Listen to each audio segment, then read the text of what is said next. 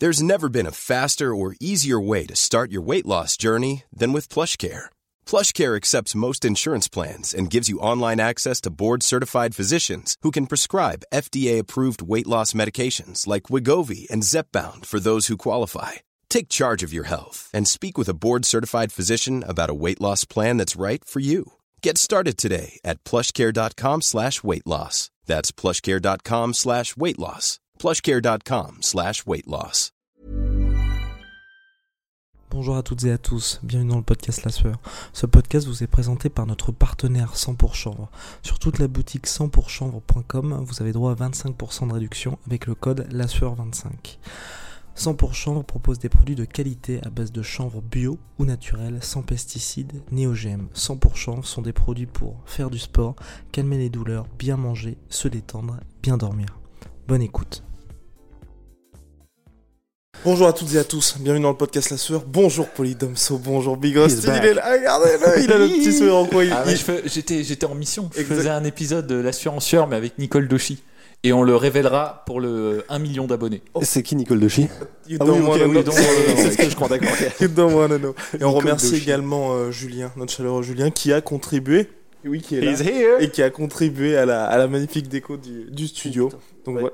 Donc voilà. Alors on va parler aujourd'hui de Benoît Saint-Denis, mais avant toute chose, Road to Energies, vous le savez, petit pouce bleu, petit amendement, ça nous aide énormément. On lance le générique Polydomso? Générique. Alors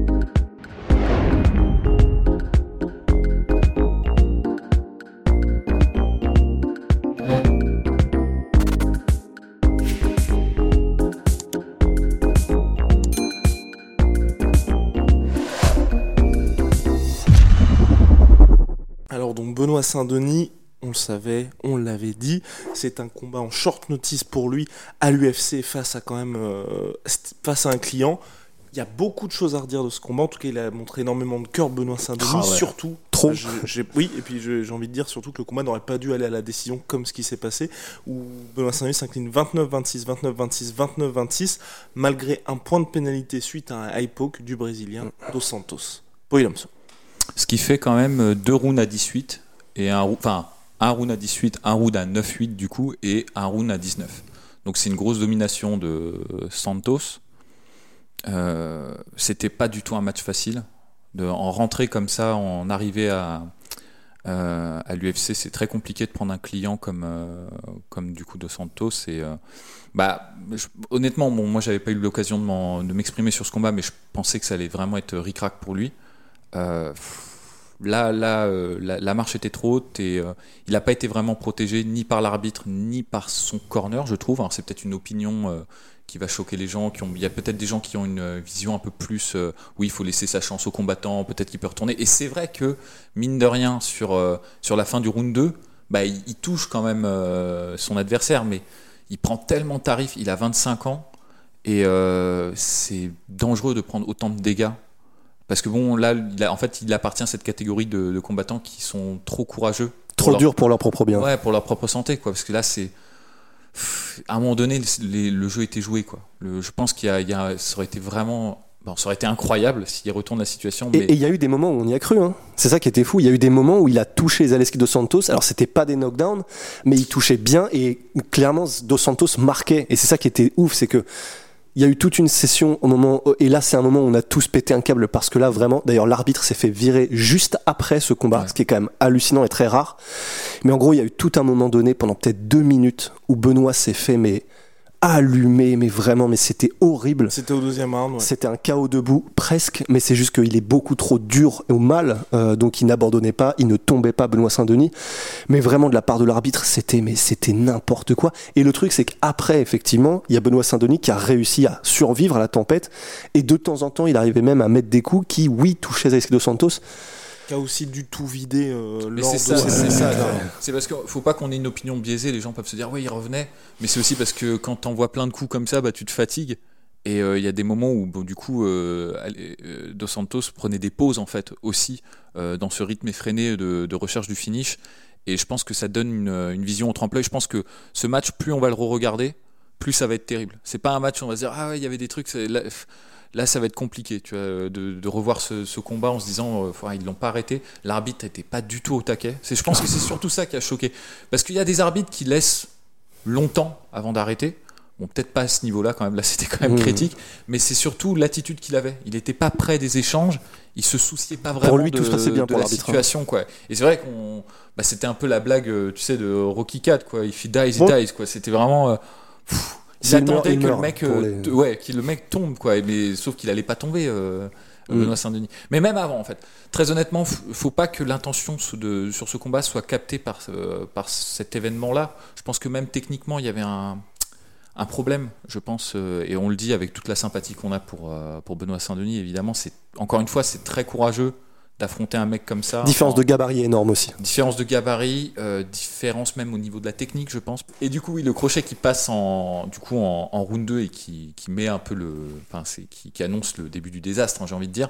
C'est un contre qu'il essaie de placer dès le round 1 sur les entrées un peu en blitz de, De Benoît. de, de Benoît.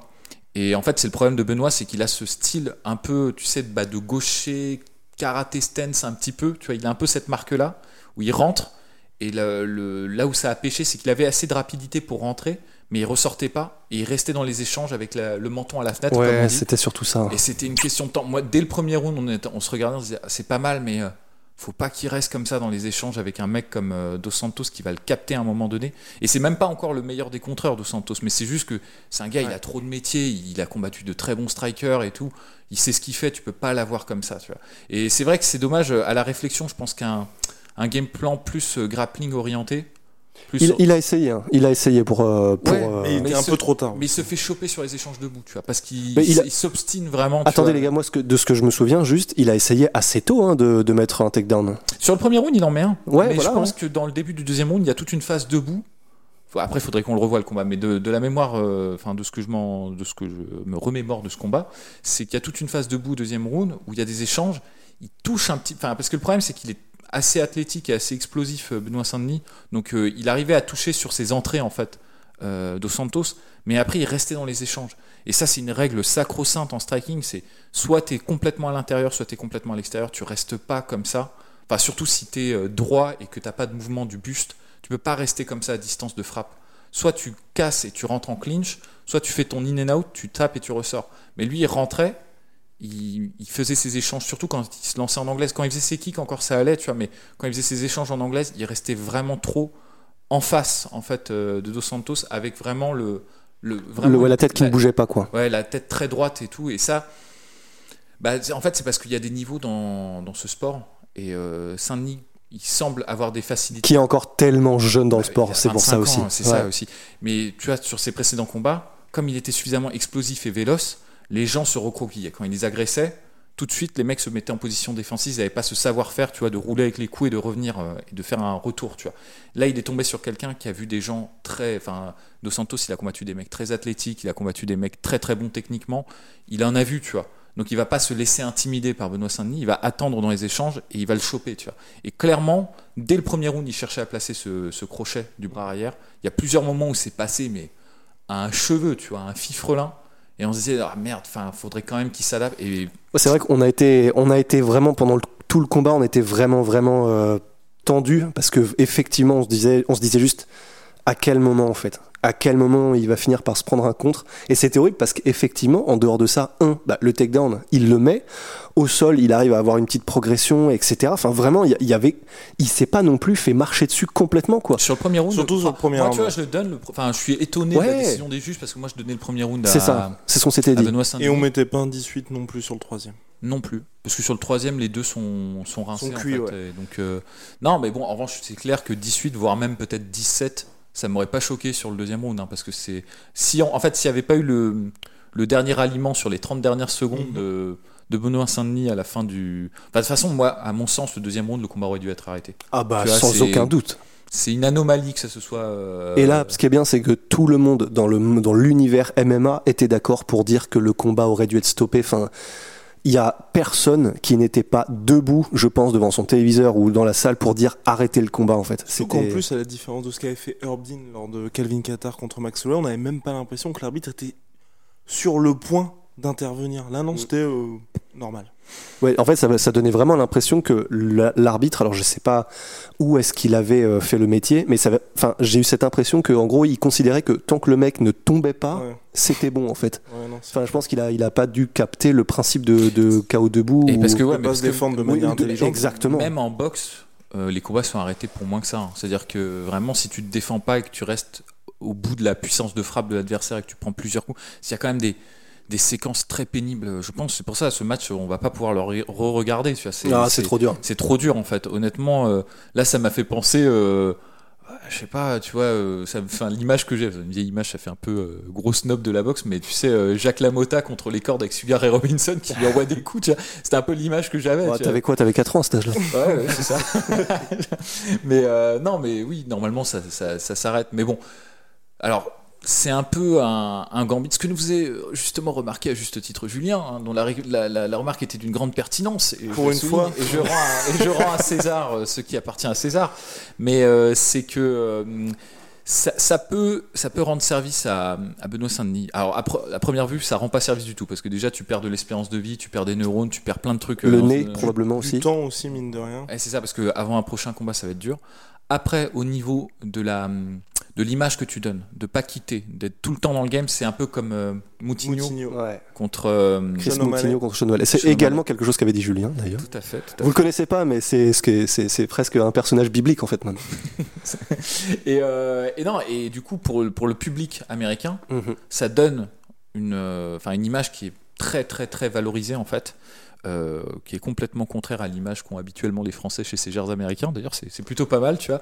Et, euh, et au-delà de ça, euh, s'il se met à corriger son style plus tard et qu'il regagne des combats, ça peut être ça, ça peut être une, finalement, on va dire, une, une expérience qui, qui, qui offre de- des perspectives à Benoît Saint-Denis. Mais encore une fois, ça, ça dépend vraiment de ses prochains combats et de comment il amorce euh, la suite, en fait. C'est ça, parce que là vraiment, bah, pour continuer sur Moutinho, Moutinho, donc, littéralement après le combat contre Sean O'Malley, Dana White direct était en mode, euh, il n'était que, euh, comment dire, que dithyrambe hein, envers euh, Chris Moutinho en mode, ah, le mec c'est, il y a zéro quit in him, enfin, il ne quittera jamais, c'est impossible, il n'abandonne pas, c'est un mec qui est tellement dur au mal, forcément il a sa place, c'est un guerrier.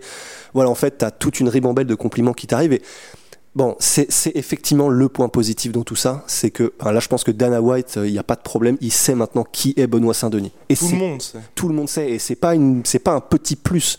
Là, c'est vraiment effectivement selon les résultats qu'il a prochainement.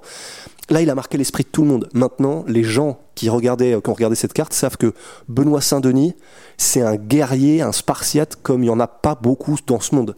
Et c'est quand même un sacré plus à l'UFC à avoir parce que là, c'est con, mais là, au moins sur ces deux prochains combats, je pense que là, il faudra vraiment des, des trucs horribles pour que l'UFC le cut parce que là, je pense que du coup, il a vraiment, là, il a un boulevard pour que l'UFC, euh, l'UFC n'attendra plus qu'une chose désormais, c'est de pouvoir le recomplimenter parce que ça y est, on a le guerrier français euh, Mm. qui est arrivé à 8-0 et qui machin quoi. Et puis surtout, je pense qu'ils lui donneront des match plus abordables. Parce que là, Oui, là, 200 c'était en notice, il sauvait euh, surtout Et puis c'était un... Ouais, c'est Voilà, ça. en plus, c'est vrai que ça, ça, ça joue bien aussi pour euh, ce cher tonton Dana, parce que quand tu arrives là un peu au dernier moment pour prendre un, un combat que personne ne veut prendre, euh, c'est plutôt cool. Donc ça fait beaucoup de, de billets en plus. Enfin, des billets en plus. Enfin, il perd quand même. Enfin, tu vois, c'est, on part d'un- d'un- d'une situation qui est quand même pas, pas, envi- pas enviable, mais qui peut porter finalement ses fruits euh, plus tard s'il arrive à convertir le truc euh, bien sur ses prochains Comme. Moutinho. Moutinho qui joue les sauveurs pour O'Malley. Tout à fait. Et absolument. Mais par contre, effectivement, alors pour le futur, personnellement, je sais que c'était déjà dans les cartons. Là, il l'a fait pour sauver grosso Oh, wow. modo l'UFC. Mais déjà, il faut qu'il faut que il, il, il allait le faire. Donc euh, c'est pas moi qui invente le fil à couper l'eau chaude. Mais lightweight obligatoirement. Là, quand on a vu la différence de gabarit entre euh, Au Dos niveau Santos, UFC. ouais, au niveau Dos Santos, euh, Dos Santos et euh, Les œufs de Saint-Denis. C'était énorme, vraiment. À la pesée, d'abord, on l'a vu, mais même dans la cage, c'était vraiment pas la même division, quoi. C'est ça qui est encore plus impressionnant avec Benoît Saint-Denis, c'est qu'il a encaissé un mec qui est censé être de la division au-dessus, quoi. qui est quand même un gros striker. En qui plus. pour être un gros striker. Et en plus, même sur les phases d'accrochage et au sol, il était, je trouve, plus puissant que. Mhm. Enfin, en tout cas, il n'y a, pas eu cette sensation. Il n'y a pas eu la sensation Ramzat Chimaev, Li Jingliang, tu vois, où tu te dis, ah merde, il y a quand même un différentiel de puissance entre Ouais. les deux. Donc je me dis, en lightweight, ça peut, s'il arrive à faire le cutting et qu'il perd pas trop de puissance ou de cardio en faisant le Et cutting. il devrait pas y avoir trop de soucis, parce que je sais qu'il est pas très lourd pour un, un welterweight. Et là, ouais, mais du coup, c'est plutôt prometteur. Parce Ah que ouais. là, pour le coup, en termes de puissance en clean, On va être, enfin, je vais vous donner le fond de ma pensée. Moi, euh, j'ai pas, j'ai pas eu la chance de rencontrer Benoît Saint-Denis, et je voudrais surtout pas que ce soit interprété comme une critique, mais je pense pas que ce soit un striker ultra sophistiqué et euh, que ce soit vraiment son domaine. euh, de, enfin, c'est pas le truc là où il est le meilleur, tu vois. Et euh, clairement, dans ce combat, c'est un peu ça qui l'a, qui l'a fait tomber face à euh, Santos. Euh, c'est plus en grappling et en accrochage, je pense qu'il a peut-être plus de cartes à jouer. Et bon, c'est vrai que lightweight c'est très compétitif, il y a beaucoup beaucoup de gros noms, mais avec le physique qu'il a, s'il arrive à faire le cutting et le fait que bah, s'il se fait pas mettre KO par un mec comme Des Santos en welterweight, je pense qu'il y a peu de gens qui en lightweight, en tout cas dans le, dans le bas de la catégorie, euh, je parle même pas du haut, enfin là c'est pas, on n'est pas encore dans ces discussions là, mais qui peuvent être vraiment une menace pour lui. Donc c'est, je pense que ce serait plus intéressant pour lui. Donc vraiment, là il faut juste qu'il prenne le temps. Ce serait une erreur pour lui de revenir trop tôt. Mhm. Euh, prends le temps. L'UFC le laissera même pas hein, revenir trop tôt. Non, Ouais, je ouais. pense. Non, mais c'est surtout, ouais, voilà, faut- maintenant il faut qu'il se projette. C'était très courageux. Ouais. Je pense que c'était un baptême du feu. Bon, Ouais, c'était un moyen de rentrer à l'UFC aussi. Absolument. ouais, mais c'est très très dur quand même. hein, comme là, comme c'est une ordalie. hein, tu vois, pour le coup, là, Oui. c'est vraiment très très violent comme accueil. Euh, maintenant, ce que je disais, c'est que bon, il a connu le pire qu'il pouvait connaître à l'UFC. euh, du- après, on verra euh, comment ça va se passer pour lui, quoi.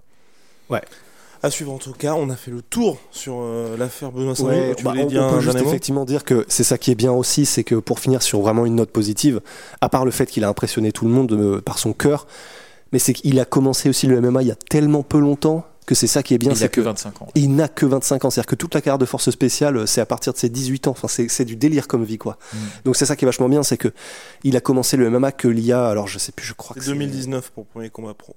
Ouais, Je donc, et, crois- et je crois qu'il a commencé en 2017, j'espère que je dis pas de bêtises. Il me semble qu'il a commencé son entraînement en 2017. Et avant ça, dans les forces spéciales, comme il le dit lui-même, c'était plus un entraînement général. Enfin, il n'était pas genre euh, spécialisé euh, sport de combat dans les, dans les forces spéciales. Donc, il a commencé le MMA vraiment de manière professionnelle il y a tellement peu de temps que les progrès risquent d'être monstrueux aussi. Et c'est ça qui, est, qui donne beaucoup d'espoir. Mm. Affaire à suivre. Donc pour Benoît Saint-Denis. Big shout out à My Sweet Pea, My Sweet Protein. Mon 38% sur tous mes protéines avec le goût de la Venom, sponsor de l'UFC, sponsor de Polydomso. Attends, très vite pour de nouvelles aventures. See ya very soon.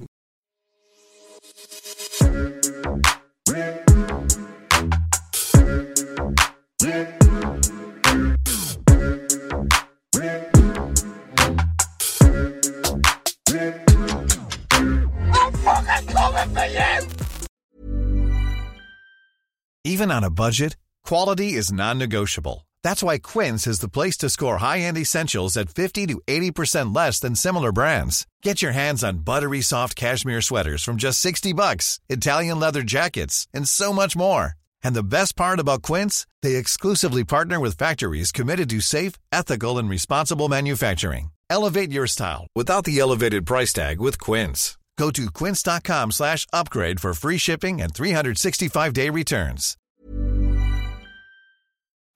Et voilà, c'est la fin de votre épisode du podcast La. Si ça vous a plu, n'hésitez pas à nous mettre les 5 étoiles sur Apple Podcast ou sur Spotify. Vous pouvez aussi nous laisser un petit commentaire, ça nous aidera beaucoup. Et si vous voulez aller plus loin avec nous, vous tapez La Sueur sur toutes les plateformes ou sur les réseaux sociaux, vous nous trouverez. Et là, vous nous écoutez très certainement en audio. On est aussi en vidéo sur YouTube, mais également sur Snapchat. Là encore, vous tapez La Sueur et on sera là. Merci de votre fidélité et à très vite pour de nouvelles aventures.